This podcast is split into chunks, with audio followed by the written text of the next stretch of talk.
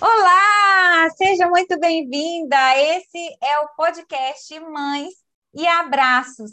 E com você, nós somos mães, somos apaixonadas pela vida e pelas possibilidades que ela traz, apaixonada por essa experiência divina e ao mesmo tempo desafiadora que é a maternidade. Hoje, gente, eu estou muito emocionada em receber uma convidada aqui no palco do Mães e Abraços, uma convidada para lá de especial. Ela é um fenômeno das redes sociais. Ela é uma referência quando a gente fala de educação consciente, educação respeitosa. Maia, seja muito bem-vinda, muito obrigada por aceitar esse convite. Obrigada por tamanha generosidade e humildade e compartilhe um pouquinho aí da sua história, da sua trajetória. Se apresenta aí para quem ainda não te conhece, que eu acho difícil, né? Alguém não te conhecer.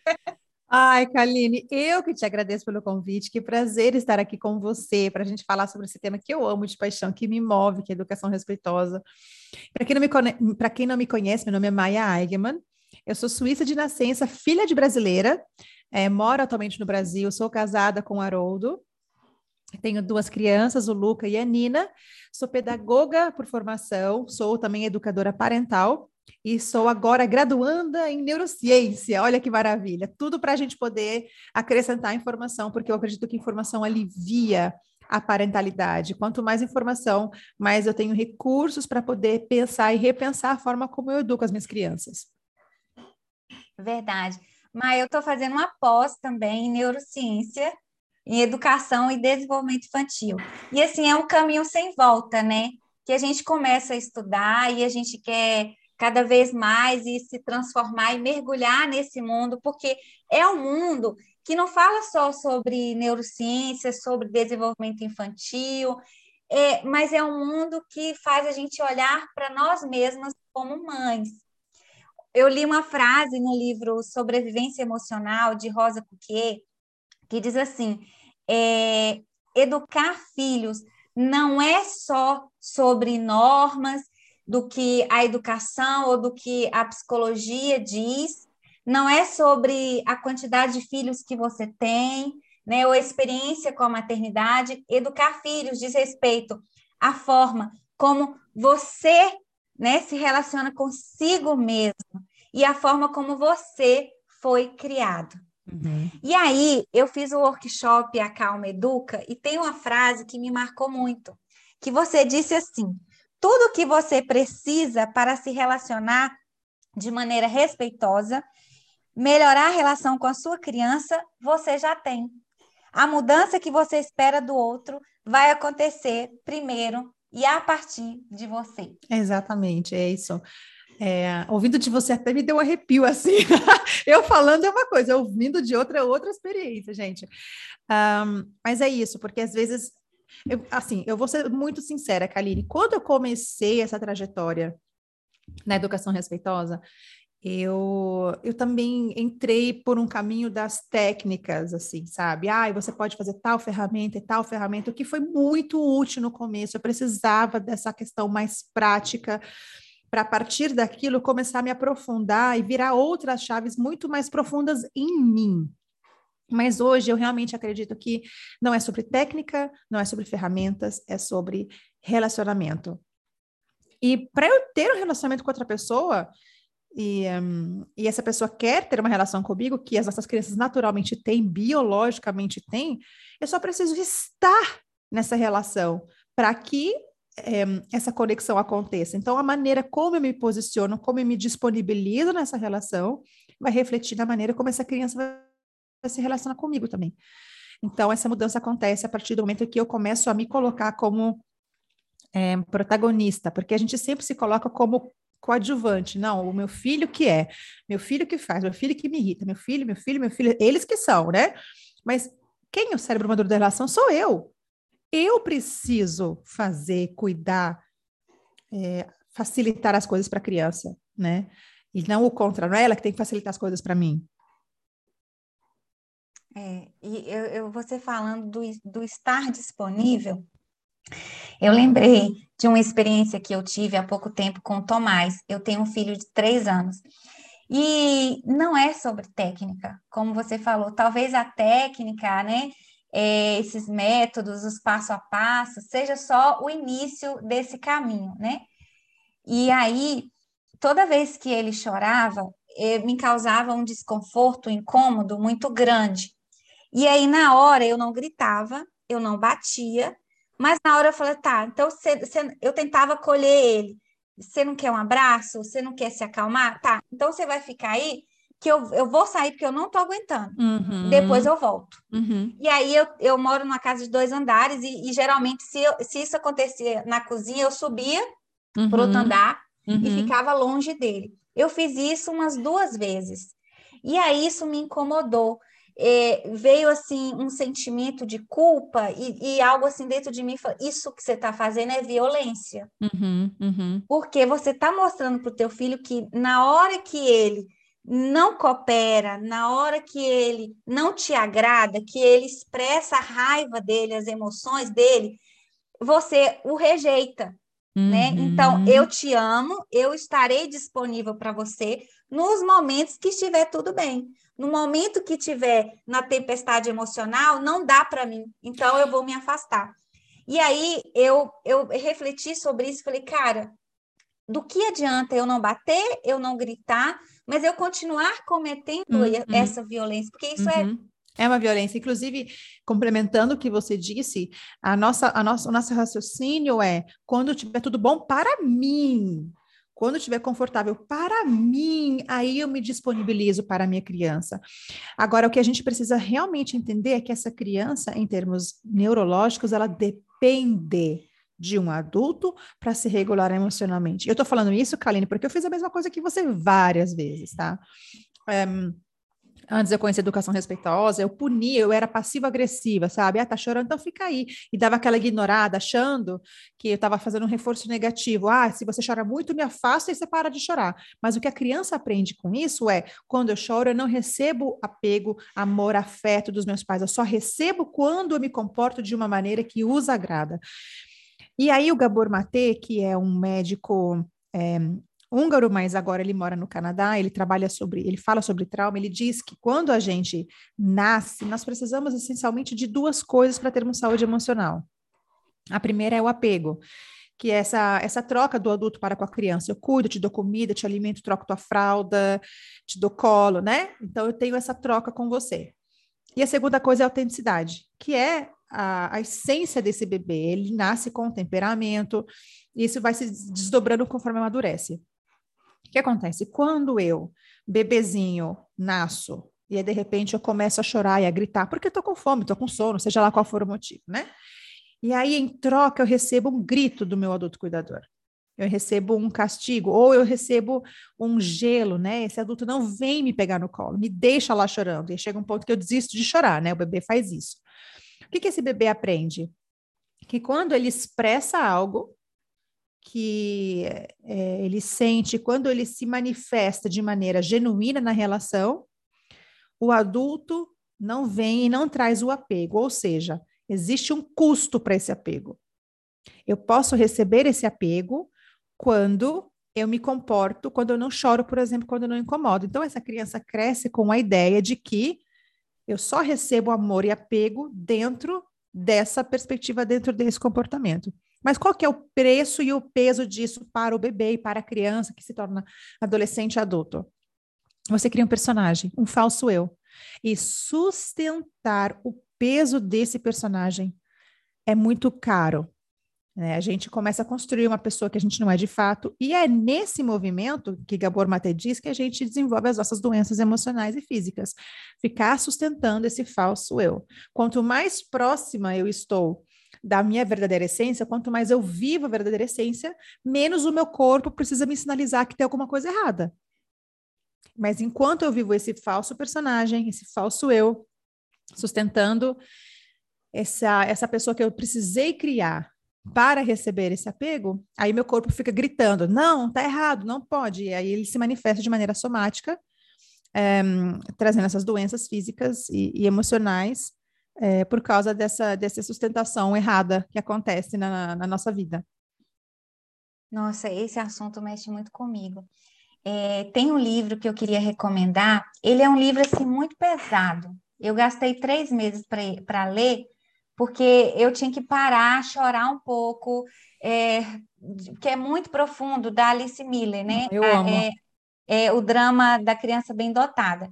Esse é muito forte, viu, gente? Mas eu quero é, recomendar um que se parece muito com esse, mas tem uma linguagem muito fácil, muito gostosa, muito tranquila, que é o Sobrevivência Emocional da Rosa Cuquier. E aí, ela, ela, ela é, é psicoterapeuta né, há mais de 20 anos, e ela traz estudos e pesquisas no livro que comprovam essa mesma ideia de que as adversidades, as violências, os abusos, é, é, os traumas que vivenciamos na infância, eles refletem na vida adulta. Uhum. Os impactos são maiores do que nós podemos imaginar. Eu acho que é até bom a gente aproveitar e dar referência, porque eu sei que as pessoas gostam, né? Então, esse estudo que a Kaline está citando é de 1995, do pesquisador Felice. Ele foi feito na Califórnia com mais de 5 mil pessoas. É um estudo longitudinal, então, um estudo que foi feito ao longo de vários anos. Então, eles acompanharam essas pessoas desde os primeiros meses de vida até seus 30 anos de idade. E nesse estudo, foi exatamente o que aconteceu, foi essa previsibilidade que o trauma dá na infância. Só que às vezes o que a gente acha que é trauma é, por exemplo, a criança que foi abusada sexualmente, que sim, é absolutamente um trauma. Um, a criança que foi, que passou fome, a criança que perdeu a casa. Então, a gente acha que sempre são coisas muito catastróficas para si, para serem um trauma. Mas, na verdade, uma das situações adversas da infância é também a negligência emocional. E a negligência emocional se manifesta exatamente nesse momento no qual eu não atendo à necessidade que a criança expressa. Eu não estou falando, pessoal, que eu vou atender todos os desejos da criança. Eu estou falando que quando essa criança vem para mim e reclama de algo, chora por algo, está triste por algo, está com raiva por algo, eu levo isso a sério, eu escuto o que ela tem para dizer e eu deixo ela muito à vontade para ela ser quem ela é de fato na relação. E o estudo, então, pessoal, trouxe vários, é, várias informações importantes sobre esse desenvolvimento de doenças no futuro. Por exemplo, para pessoas que têm quatro ou mais situações adversas na infância, que são dez no total.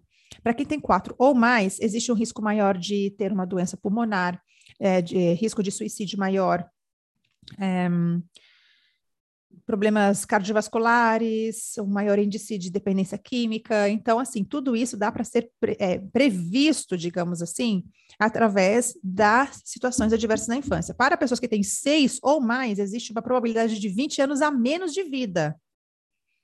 Isso não quer dizer que isso não quer dizer que estamos fadados a isso de maneira determinante. Não. Se a gente se conscientiza desse processo, se a gente se desperta e fala assim, não, peraí, eu estou sustentando um falso eu, eu preciso encontrar a minha verdadeira essência. Aí, desculpa, a gente pode reescrever isso, porque o nosso cérebro é, é, é neuroplástico, então ele está sempre se adaptando ao ambiente no qual ele está inserido, a gente tem como um, não depender para o resto da vida do que aconteceu na infância. Mas muito do que aconteceu vai continuar funcionando mesmo com a gente se despertando, porque a nossa visão de mundo está embasada no que aconteceu na infância. É como se fosse um mapa que a gente recebe e esse mapa vai nos guiar. E alguns caminhos nesse mapa você já sabe que são ardilosos. Ah, nesse caminho eu não vou porque eu já, já sei que é um gatilho para mim. Mas o mapa é esse. Ainda assim, o mapa que você tem é aquele. Então, não é achismo, é científico, é, é pesquisado, e foi depois dessa pesquisa, houveram várias outras pesquisas também. E se a gente realmente levasse a sério a informação que foi comprovada e que foi pesquisada, a gente teria uma sociedade que funcionaria de uma maneira totalmente diferente. A gente fica tão preocupado com o plano de saúde, com tanta, tantos médicos e tudo, que obviamente são super necessários, mas se a gente realmente cuidasse da infância, a gente teria muito menos problema é, na área da saúde. É verdade. E é engraçado que a gente vê isso nos atendimentos, né, com os pais. A gente vê os pais, muito, na maioria das vezes, cometendo os mesmos erros que o, os pais deles cometeram com eles. Então, você fala, por exemplo, porque isso, gente, não é racional.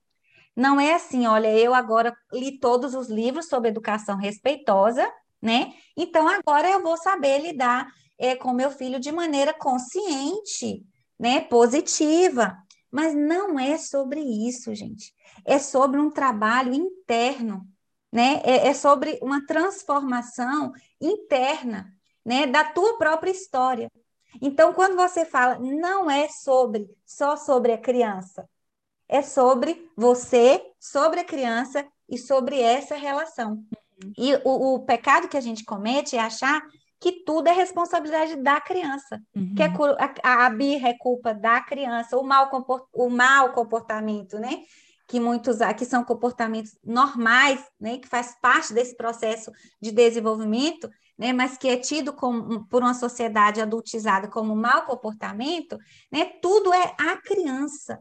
E a gente não comete esse pecado de, de não se olhar. Peraí, é, como que, por que, que eu estou agindo dessa uhum. forma? Sabe? Será que eu não estou repetindo um padrão que foi aprendido e que é mais confortável para mim, que foi a forma como eu fui criada? Então, é, não é sobre a que, não é sobre o saber, né? Não é só sobre isso. É importante a gente conhecer educação consciente, a gente ler sobre isso, a gente estudar, porque isso vai trazer mais clareza, mais consciência, e a gente vai conseguir perceber esses gatilhos, mas é sobre uma transformação interna. Por quê? Porque você, por exemplo, que foi chantageado emocionalmente, que, que é, foi negligenciado emocionalmente, ameaçado, o amor dos seus pais estava todo momento em jogo. Como é que você vai se relacionar com teu filho? Sem querer, a gente traz toda essa carga, né, que a gente viveu na nossa infância. Você disse uma coisa muito importante, realmente não é só sobre o saber. Inclusive, eu falo também que não é só sobre querer não é só uma coisa que você fala assim, eu quero e a partir de agora nunca mais vou pisar na bola. Gente, a gente vai errar. A gente vai pisar na bola com as nossas crianças. E tem uma frase maravilhosa da educadora americana, L.R. Nost, que ela fala assim: Nós não somos pais perfeitos, e tudo bem, porque nossos filhos não precisam de perfeição, eles precisam de conexão. E é exatamente sobre isso. Nossos filhos vão nos ver errar e a gente vai reparar essa relação, sabe? A gente vai reconstruir aquilo que a gente talvez é, quebrou na relação, nessa desconexão que a gente criou nas nossas crianças. Mas eu falo sobre a questão do querer, de que não é só uma questão de querer, porque um, se a gente, na nossa infância, não foi acolhido de maneira suficiente, se a nossa raiva não foi acolhida, se a gente não aprendeu a lidar com as emoções, a gente só aprende a lidar nesse movimento do acolhimento previsível, então o bebê se desespera e ele já sabe que, desculpa, o bebê se desespera e o acolhimento vem. Bebê se desespera, acolhimento vem. A criança desespera, acolhimento vem. Quando essa criança cresce com esse acolhimento previsível, ela tem a confiança de que o desespero vai passar, porque ela já sabe, ah, não, eu estou assim assustada, mas vem, é, vem o meu socorro, vem a minha ajuda. E quando não aconteceu isso com a gente, então a gente não foi alfabetizado emocionalmente, isso interfere nas nossas estruturas neurais, então, isso significa que, às vezes, realmente, para a gente que não foi acolhido, Educar respeitosamente é um desafio em termos de estrutura cerebral mesmo. Existem algumas conexões que não foram desenvolvidas no meu cérebro. Então é muito difícil a gente quebrar mesmo, assim, né? a gente não está aqui para falar que é fácil, né? Igual a Karine falou, não é só sobre estudar. Não é mesmo só sobre estudar, existe toda uma mudança interna e às vezes ela é dura, é difícil para a gente quebrar esse paradigma. E assim, a gente às vezes não para para perceber, mas essa estrutura que existe hoje, adultista, é, ela é uma estrutura inconsciente, assim como o racismo, por exemplo, que a gente acha, ah, eu não sou racista, mas a gente é. A gente é, a gente só a gente não enxergou ainda. A mesma coisa com o adultismo, a gente não enxerga. Por que que até hoje a gente acha que a criança tem que ser subordinada? A gente tem vários estudos, vários conteúdos a respeito disso. A gente já sabe, ah, mas não, mas não pode, a criança não pode se achar muito, não, porque vai virar, vai achar que é o rei da casa. Olha como somos, como somos frágeis, né? De achar que um ser humaninho com cérebro imaturo vai manipular um adulto com cérebro maduro. Mas a gente ainda acha isso por causa dessa estrutura adultista na qual nós crescemos. Então, nós crescemos achando, aprendendo na relação com os nossos adultos cuidadores que adulto manda não se obedece. Então agora a gente é o adulto. Ah, então agora essa criança vai me obedecer. Porque assim que sempre foi, tem que ser dessa maneira. Então, quebrar esse paradigma é muito difícil, né? E um, por isso que tem tanta resistência também em relação à educação respeitosa. Ah, não, mas porque essa criança vai ficar mal acostumada, ah, mas como é que ela vai aprender a lidar com o mundo? Ah, mas por quê, por quê, por quê? É tão interessante tudo isso, porque a gente chega a questionar se amor demais vai fazer mal para o ser humano, gente. Olha onde a gente chega, né, nesses questionamentos. Isso é muito assustador, porque nós fomos feitos para conectarmos uns com os outros. Nosso cérebro é um órgão, um órgão é, social. É verdade. E eu fico assim tão triste, sabe, Maia? É, você que tem um alcance muito grande nas redes sociais, você deve receber inúmeras mensagens como essa. Eu fiz um, um Rios é, na segunda-feira e eu recebi umas, umas 20 mensagens, mas é, uma pessoa, é, acho que foram as duas pessoas falando, é, parabenizando e falando, é isso mesmo, tem que tratar a criança como sujeito de direito, né, tem que respeitar. E a maioria criticando. E falou assim: você não tem é, é, experiência para falar, porque você só tem um filho. Aí a outra pessoa dizendo assim: é, continua, continua criando seu filho assim, que você vai criar um monstro dentro de casa, uhum. que vai te uhum. bater. Olha, é melhor você bater no teu filho agora do que amanhã ele apanhar da polícia. Uhum, uhum. Sabe? É, esses mitos, né, que não tem fundamento nenhum. Porque não tem fundamento nem na, na, no senso comum, nem na prática cotidiana. Porque a gente vê o contrário a gente vê essa, essa educação autoritária, é, que bate, né, que grita, que castiga, criando é. uma geração totalmente adoecida emocionalmente. Uhum. E, e aí a pessoa também. Fala, e, e, e, a pessoa, e ainda teve um que falou assim: eu sou muito grato aos meus pais é... por, por ter me batido. Agora, agora, isso é tão interessante. Olha só, a única relação na qual a gente engrandece a violência é entre pais e filhos. Se fosse uma relação, uma mulher falando, eu agradeço meu marido por me espancar. Aí ainda falam assim: ah, não, porque espancamento é diferente de palmada. Ah, é. Onde é que a gente coloca o limite, então? De quando vira espancamento e quando é palmada. Encostar no corpo de um ser humano, né? na verdade não é nem só ser humano, a gente está falando de seres, né? Para, para bater e machucar com o intuito de educar, gente, que, que grande mentira que é essa. Inclusive, existem inúmeros estudos que já comprovam que quanto mais a criança apanha, mais agressiva ela fica. Então, sabe a imagem que vem à cabeça quando eu ouço esse tipo de comentário, Kaline? Sabe quando você você compra um bife, aí você traz para casa, você começa a bater o martelo nele para ele ficar maior e ficar mais macio. Educação tradicional é isso. A gente quer amansar a criança, quer que ela fique molinha, bem molinha. Então, pá, pá, pá, pá, pá, pá, a gente bate, bate, bate, bate, bate.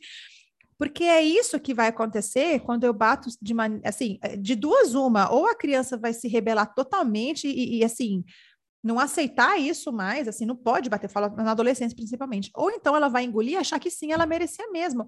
Mas é a única relação na qual a gente engrandece a violência. Olha o tamanho da nossa falta de, de entendimento. A gente está muito.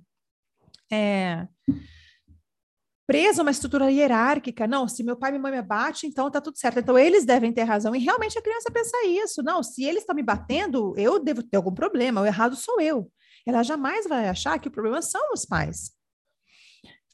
É, e sobre essa questão, né, que você estava falando das redes sociais, assim, hoje em dia, vou ser bem sincera, até que não acontece tanto assim. Existem alguns temas que eu levanto que existe ali uma conturbação, mas sinceramente eu falo assim, são adultos, eles que lidem com a frustração, eu tô aqui pelas crianças, sabe? Tem quem queira mudar, tem quem deseja. E a gente está por esses, entendeu, Kaline? E não é porque eu tenho um alcance, gran um alcance grande e outras pessoas não tenham que é, não seja necessário esse trabalho. De, de todos é necessário, porque tem muita gente que nunca ouviu falar sobre isso ainda.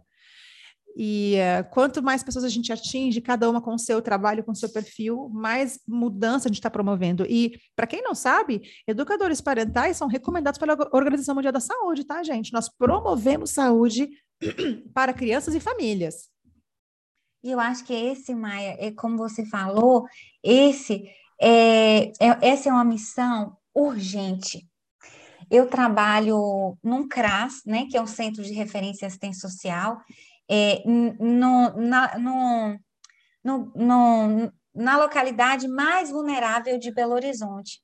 E eu recebo eh, todos os dias requisições do Conselho Tutelar para acompanhar as famílias, né? E essas crianças vítimas de violência. Eu, eu, eu, eu acompanho casos que, se eu contar para as pessoas, as pessoas ali. Não, isso não acontece, não, isso é coisa de filme. Não, isso é só lá no filme, uhum. não acontece na vida real, mas acontece. E aí, quando você fala, quanto mais pessoas, que esse é um trabalho revolucionário, quanto mais pessoas falarem sobre isso, e a gente tem que se unir nesse propósito, né? Mais, mais famílias serão alcançadas e ajudadas. Eu fui dar um. E, e tem pessoas, quer dizer, eu acho que a maioria das pessoas, elas ainda não conhecem sobre educação respeitosa e uhum. nunca ouviram falar. Eu fui dar uma palestra eh, no início do mês numa zona rural do interior aqui de Minas, na cidade de Jaboticatubas. E nessa escola, na hora que eu comecei a falar de educação respeitosa, muitas pessoas se levantaram e saíram. Uau! E eu, e assim, e aí na hora me veio assim, Kaline, é, joga mais leve, né? Para que as pessoas não, não vão embora e você fique aqui falando sozinha, né? Para poupar essas pessoas.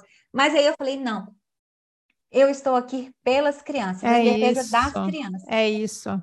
Aí na hora que eu saí, depois eu dei a palestra, aí na hora que eu saí é, para ir embora, uma mãe virou e falou assim: obrigada, hein? Tapa na cara, né?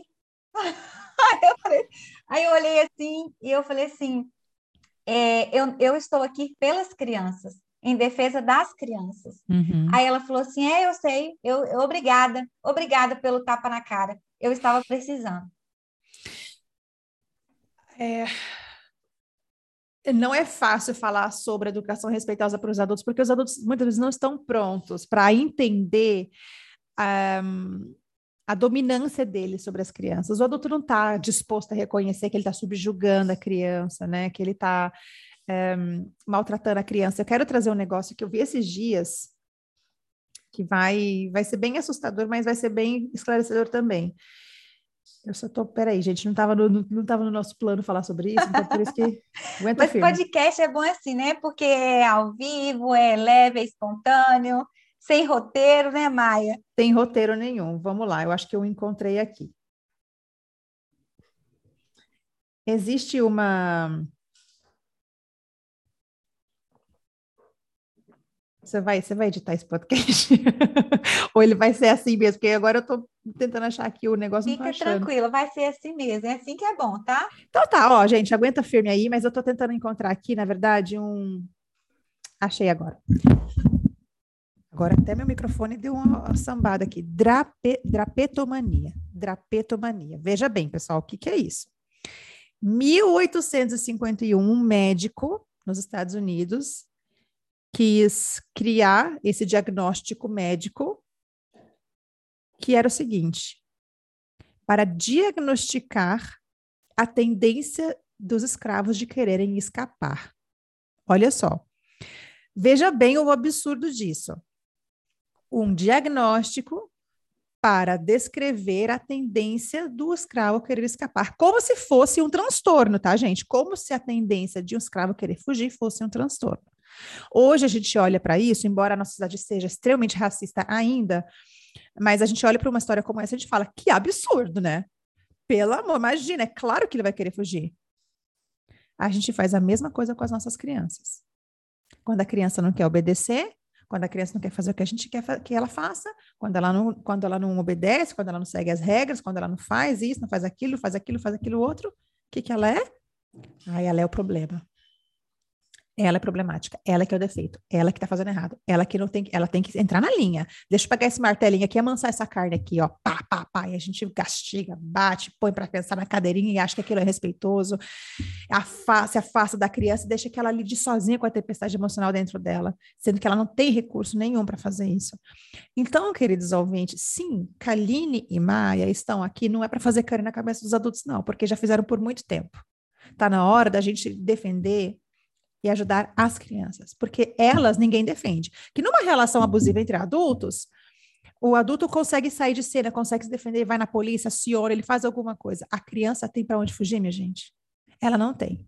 Ela só tem a opção de estar naquela família, de continuar naquela família, sem que alguém olhe e enxergue essa criança.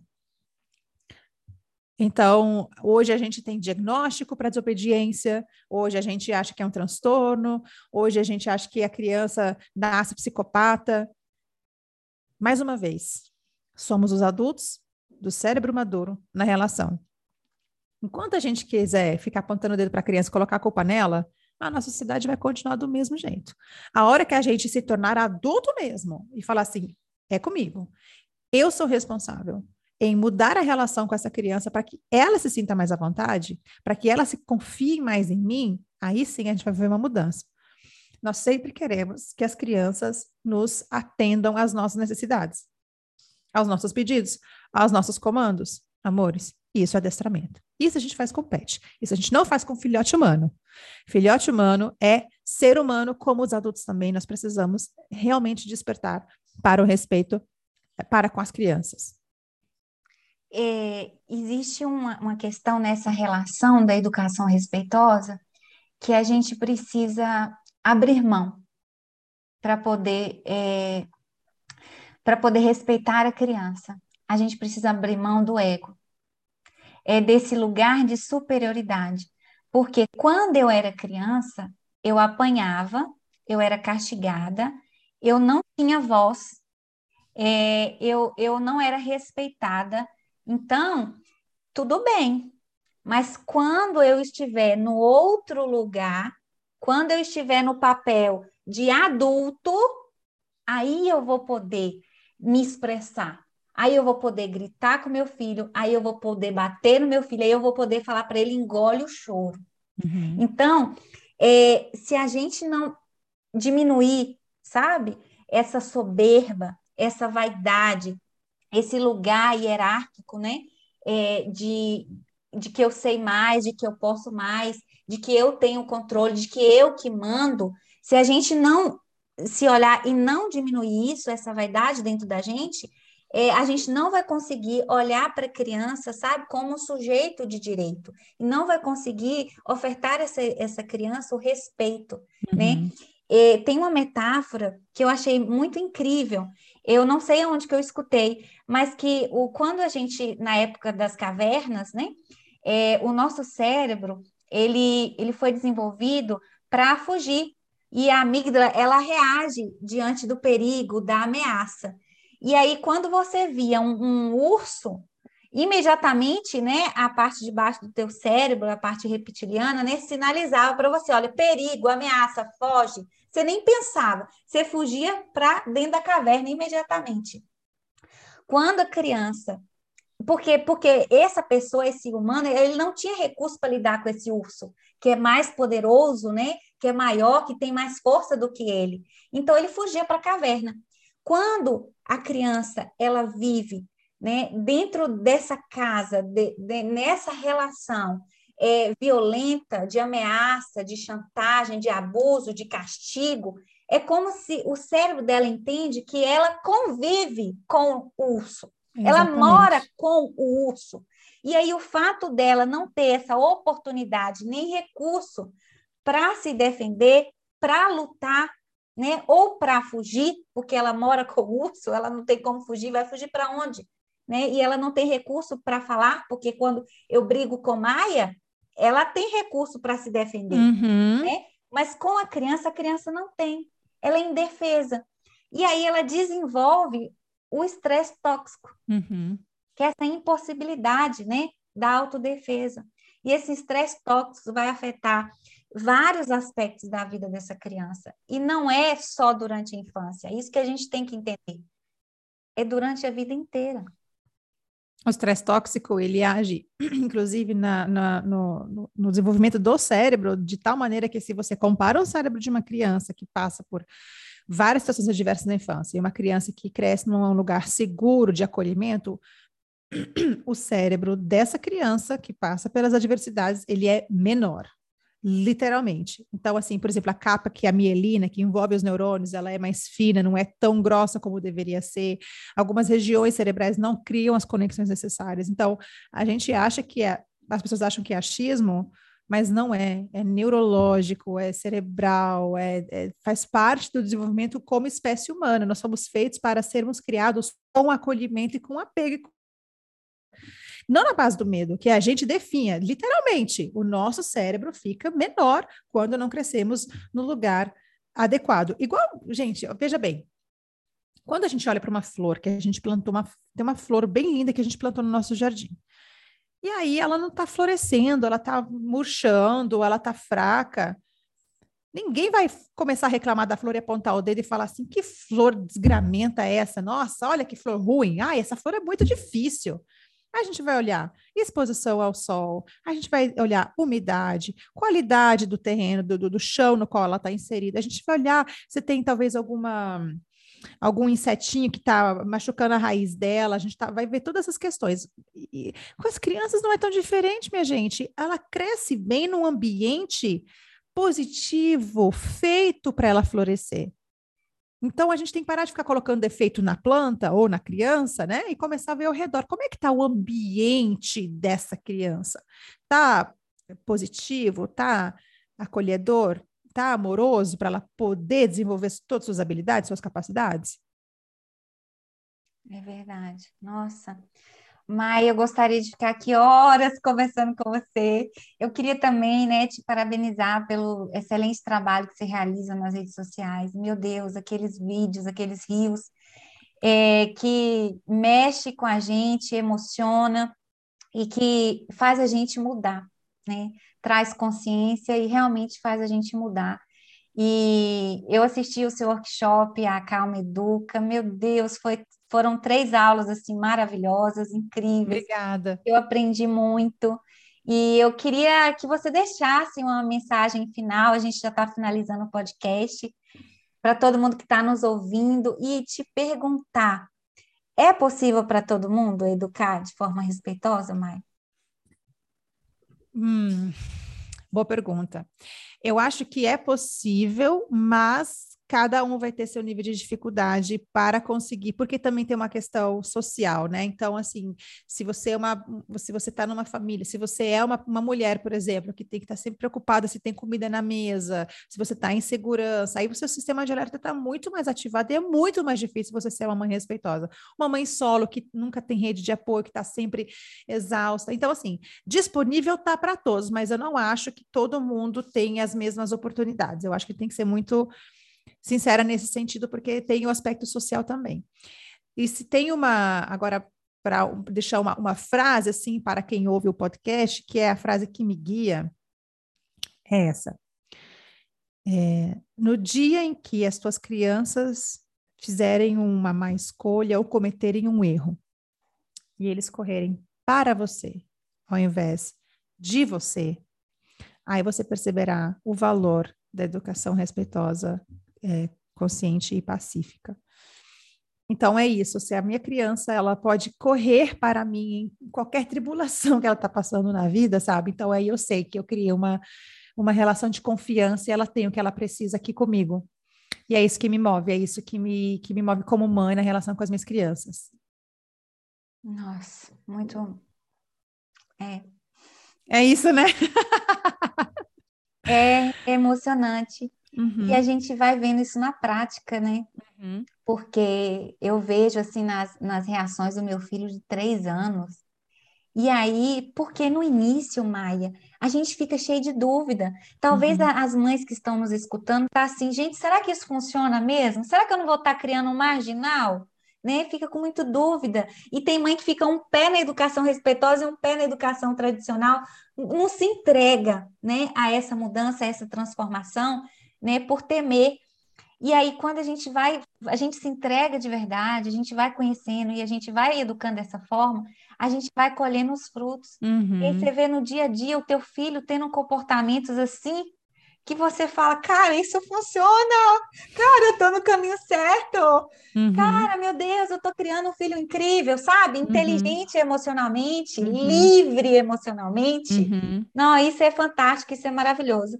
Maia, muito, muito, muito, muito obrigada. Muito. Foi um prazer conversar com você, Kaline, e que gostoso encontrar você, inclusive, e, e, ver o tanto de recurso que você tem, o tanto que você tem para dar para as pessoas. Então, sabe, você vai receber comentários chatos, mas continua o que você está fazendo tão lindamente, continua pelas crianças, porque somos agentes de transformação. Então, estamos juntas. Muito obrigada pelo convite. Foi maravilhoso estar aqui com você hoje. Espero que os ouvintes também aproveitem bastante esse episódio.